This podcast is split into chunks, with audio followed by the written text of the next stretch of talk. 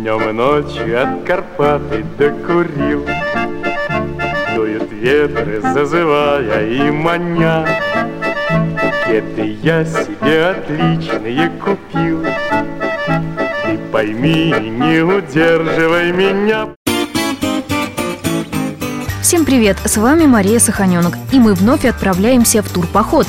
На этот раз я предлагаю посетить знаменитое дворянское гнездо первого директора Петербургского политехнического института, где еще в начале 20 века отдыхали Зощенко и Чуковский. Да, сегодня мы едем в Порховский район. Куда путь держим?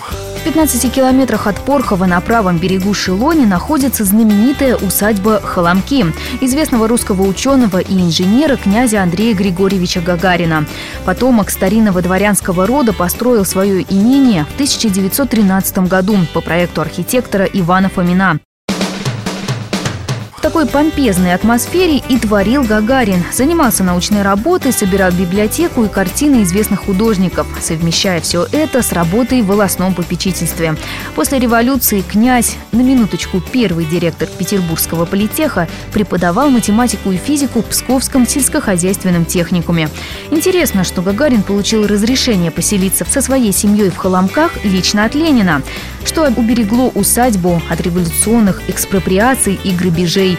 Однако такая идиллия вскоре оборвалась. На второй день после 65-летия в 1920 году Гагарин тяжело заболел и скончался.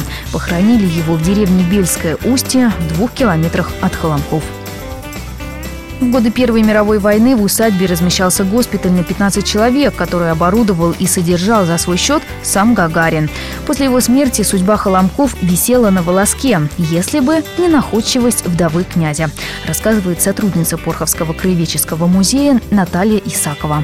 Она подает вот прошение о том, чтобы организовать а, в усадьбе для художников и литераторов а, как бы дом отдыха. Петроградский дом искусств был заинтересован в этом предложении, и в 1921 и 1922 годах здесь жили и работали известные а, писатели и художники. Хозяйством заведовал Корней Иванович Чуковский.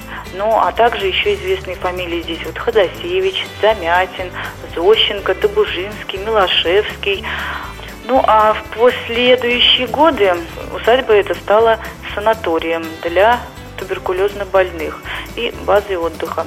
Новая страничка дворянского гнезда началась на рубеже веков. В 2000 году усадьбу Холомки передали Санкт-Петербургскому политехническому университету.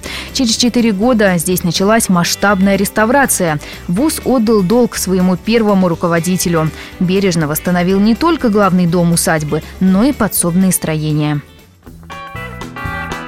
Своими глазами После девятилетней реставрации дворянская усадьба Холомки открыла свои двери в 2013 году.